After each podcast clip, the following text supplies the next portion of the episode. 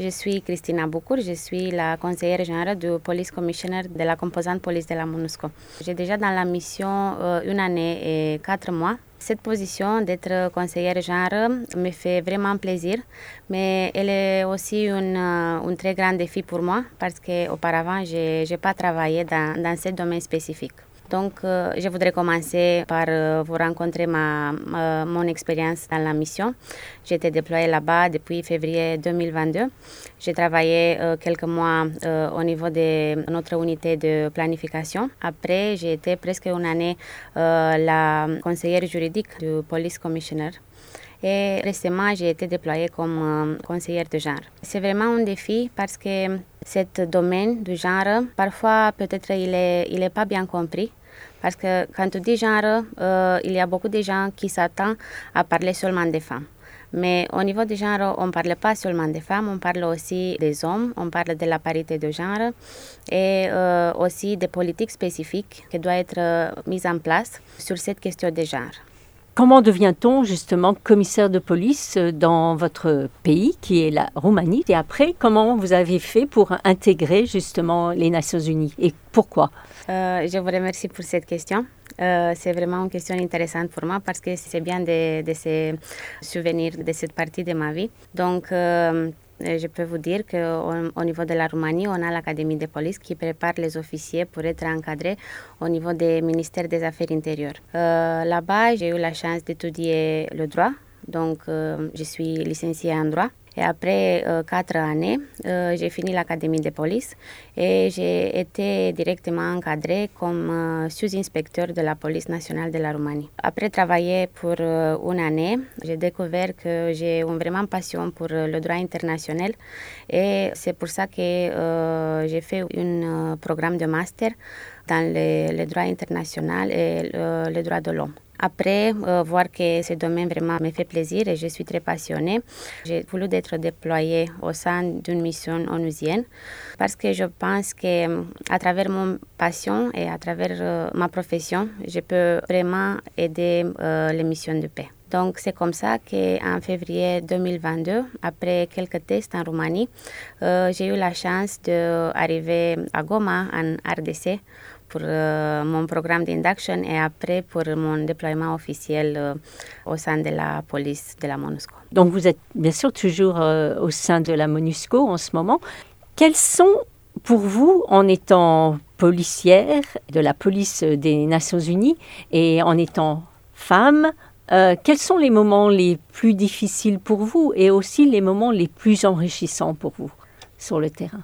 Pour répondre à cette question, je peux vous donner un exemple très récent. Devant d'être ici, j'ai eu la chance d'aller avec quelques collègues qui euh, euh, travaillent euh, aussi dans ce domaine du genre pour visiter tous les secteurs UMPOL qu'on a dans la RDC. Donc, habituellement, moi, je travaille au Kinshasa et j'ai jamais voyagé dans les autres secteurs de la MONUSCO, dans les autres secteurs où la police de la MONUSCO est active. Donc, j'ai visité Beni, Goma, Bunia, Butembo, Uvira, Bukavu.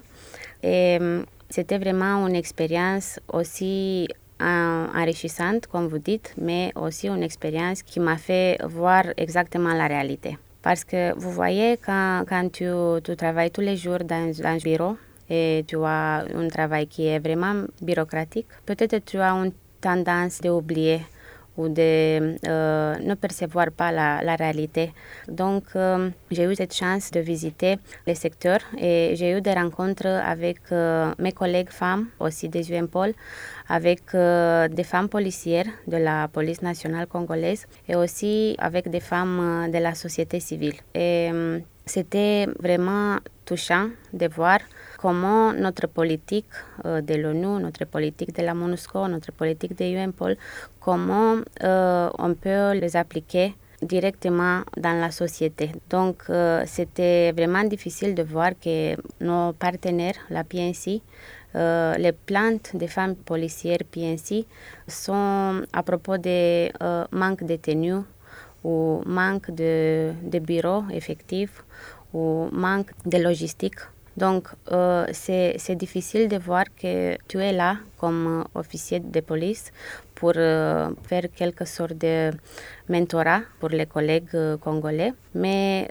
même si tu vois qu'ils sont vraiment passionnés aussi de leur travail, donc tu vois cette euh, équivalence entre toi et eux, c'est difficile de voir qu'ils ont des problèmes systématiques qui euh, lui empêchent de travailler dans une façon optime. Donc ça, c'était vraiment difficile, mais en même temps enrichissant parce qu'il y a aussi l'espoir. J'ai vu euh, dans un des secteurs, euh, il y a une, très très très petite localité et euh, on a vu là-bas une dame, une très brave dame de la police nationale congolaise qui elle travaille dans, dans les domaines de violences sexuelles et de, de violences contre l'enfant. Et elle n'a pas de moyens pour faire son travail journalier et elle-même a construit un bureau et elle-même euh, a construit quelque sorte d'endroit seulement pour être un peu capable de faire son travail quotidien. Et pour ça, on a décidé de faire un, projet, on appelle ça Quick Impact Project, des projets avec impact rapide, pour pouvoir aider cette collègue congolaise à travers une construction de bureaux pour pouvoir aider de faire son travail. Mm. Donc, c'est ça, c'est un mélange. Je ne peux pas dire qu'il y a des expériences euh, très très mal ou des expériences très enrichissantes. C'est toujours un mélange et ça dépend de toi de voir une perspective ou l'autre. Selon vous, comment on mesure le vrai succès du maintien de la paix? Si je peux parler très technique, je pourrais dire qu'on a un système de euh, voir exactement quels sont nos résultats. Ça s'appelle CIPAS. C'est un système où on a quelque sorte d'indicateurs, on a quelque sorte d'objectifs et à travers euh, les chiffres, euh, les chiffres qui décrivent nos activités quotidiennes, on peut voir exactement quels sont les, les trends pour pouvoir dire que la mission a un succès ou la mission euh, n'a pas ce succès. Mais je pense que le vrai succès, ça c'est visible dans l'attitude de nos partenaires. Donc, bien sûr, euh, vous savez, dans tous les endroits, dans tous les pays où euh, il y a des missions de maintien de la paix, peut-être la population générale ou peut-être des parties de, de, la population, indépendant des moments ou quelque sorte d'événements politiques, ils ne peuvent pas aimer la mission. Et on a eu ce type d'événement l'année dernière et malheureusement on a vu que la population n'a été pas très heureuse d'avoir encore la MONUSCO à Congo. Euh, mais jour à jour on a dépassé ce moment. Et pour évaluer vraiment les succès de la mission, je pense qu'on doit seulement parler avec nos partenaires. Et la police nationale congolaise est vraiment capable de recevoir nos inputs et notre appui. Donc, chaque fois qu'on vient chez les, policiers congolais, on voit qu'ils sont un peu plus capables de faire euh, leurs activités quotidiennes. Et ça, c'est aussi grâce euh, à nos efforts, à nos projets et à nos formations qu'on fait avec eux. Donc, je pense que le succès euh, va venir seulement si on parle avec les partenaires et si on voit quel est leur avis à propos de la mission et à propos de le partenariat avec nous. Et vous parlez justement du mécontentement de la population euh, congolaise euh, il y a quelques mois. Euh, pensez-vous que la mésinformation peut être un détriment justement à votre travail et aussi au travail de, la mission des, Nations Unies? Oui, je pense que c'est vrai un problème. On a la, la et la désinformation aussi. Donc, euh, si on parle de cas très graves, on a vu que le juillet dernier, on a eu les, manifestations anti-MONUSCO. Et malheureusement, on, a eu ce type de manifestation dans beaucoup d'endroits où on a des collègues, euh, où la MONUSCO est active. Et on a eu aussi des morts. Et c'est vraiment un exemple où la euh, désinformation peut faire vraiment du mal, peut tuer à quelqu'un parce qu'on sait que la cause des manifestations, c'est la désinformation et la, euh, la manipulation de la euh, population. Donc, c'est vraiment grave d'avoir ça. Mais aussi, on voit ça dans notre interaction avec la population, qui peut-être ne connaît pas exactement quel est notre rôle comme un pôle là-bas. Et comme je vous avais dit, j'ai fait cette mission dans tous les secteurs. Et en discutant là-bas avec les femmes de la société civile, ils ont demandé beaucoup de choses, mais malheureusement, on ne peut pas aider la population avec tous les problèmes qu'ils ont. Donc, on a fait vraiment une sensibilisation et on a informé la population qu'on est ici pour l'aider avec euh, euh, les problèmes qui touchent sur notre mandat. Donc, si on est là pour être le partenaire de la PNC, on peut aider la population en aidant la, police nationale congolaise. Malheureusement, vous savez, il y a beaucoup de problèmes socio-économiques, mais l'UNPOL n'a pas les solutions pour ça. Mais on travaille beaucoup avec nos partenaires, on travaille euh, beaucoup avec euh, l'équipe du pays. Et on essaye toujours d'avoir cette approche de One UN, seulement un UN, pour essayer d'avoir une solution intégrée aux problèmes euh, de la population. Quel est pour vous le rôle le plus important que vous accomplissez? Je pense que je ne peux pas euh, toucher seulement un cas.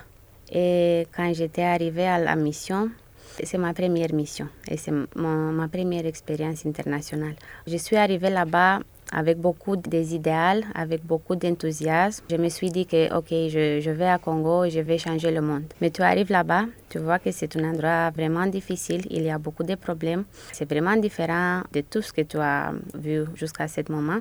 Et tu arrives de réaliser que ton expérience dans la mission, ça va pas être seulement une chose individuelle où tu vas pas avoir un succès extraordinaire mais tu dois aller là-bas, tu dois travailler euh, chaque jour et tu dois penser que tu es une euh, très petite pièce dans un très grand mécanisme. Et c'est avec cette idée que je me réveille tous les matins. Je ne peux pas dire euh, que je fais ça très importante, mais je pense que je fais beaucoup de choses très très très petites chaque jour. Et toutes ces petites choses vont aider et vont développer un peu la mission et peut-être la, la, société congolaise aussi. Donc, euh, nous allons fêter, ou nous fêtons les 75 ans du maintien de la paix. Comment voyez-vous euh, le maintien de la paix, UN Paul, dans quelques années, quelques mois? Donc, si on parle de l'avenir très proche, je pense qu'on va voir une, si je peux dire ça, technologisation. Donc, on va technologiser vraiment notre travail. Je viens de participer dans un euh, workshop et on a parlé là-bas de cette euh, nouvelle euh, idée de AI, d'intelligence artificielle. Donc, je pense que ça va vraiment aider notre travail et ça va nous aider d'avoir des perspectives synthétiques et des perspectives globales très fortes. Mais si on parle de l'avenir un peu plus loin, j'aimerais que cette discussion de maintien de la paix va être oubliée. Parce que si on a besoin de maintenir la paix, ça signifie qu'on a des facteurs, on a des causes qui font la paix vulnérable. Donc moi, je voudrais d'avoir pas de causes qui vulnérabilisent la paix. Et après, on peut parler seulement d'avoir une société dont les droits de l'homme sont respectés. Donc, euh, peut-être justement en dernier message, Christina Andrea Boucourt, euh, quel serait justement votre message pour ces 75 ans du maintien de la paix? Comme je, suis maintenant la conseillère générale du Police Commissioner, je voudrais avoir un message qui est surtout concentré dans ce domaine de la parité de genre. Donc, euh, je pense que si on voudrait avoir une société internationale où la paix va être vraiment renforcée, on doit prendre en compte les besoins spécifiques euh, des hommes et les besoins spécifiques des femmes aussi. Parce qu'une paix durable et le succès de la société va venir seulement si toute la population participe au maintien de la paix et au maintien de la sécurité. Donc, euh, je voudrais voir euh, une société pacifique où les, les, droits des hommes et aussi les droits des femmes sont également respectés. Et si un jeune vient vous voir et dit euh, je veux devenir euh, UN Pole et je veux joindre les Nations Unies, euh, qu'est-ce que vous leur diriez? Si je, je, vois un jeune qui me demande comment faire d'être partie de UN Pole, je voudrais seulement lui dire que si il va avoir cette expérience, ça va être la meilleure expérience de la vie et ça va être peut-être la plus intéressante expérience et un début très fort pour avoir une carrière internationale. Et après la MONUSCO, vous pensez aller dans d'autres missions? Pour le moment, je suis ici envoyée par la Roumanie. On a des règles très spécifiques mhm. d'être déployé dans des missions, mhm. mais après de euh, revenir dans le pays. Mais euh, après avoir euh, une expérience au niveau national aussi, parce que vous voyez, on vient dans les missions, on est dans cet endroit multiculturel, transnational, et bien sûr qu'on va revenir chez nous avec, avec une autre idée, avec une autre perspective. Et je pense que pour le moment, ça va être très bien aussi pour euh, l'organisation qui m'a envoyé ici au niveau de l'ONU, pour le ministère des Affaires intérieures de la Roumanie. Ça va être euh, vraiment bien de recevoir cette expérience que j'ai euh, reçue ici dans la mission. Je parle maintenant de, de le futur proche et pour le futur un peu plus loin, on ne sait pas jamais. On va voir. Christina Andrea Boucourt, merci beaucoup. Merci beaucoup aussi pour votre invitation. Oui, merci, merci.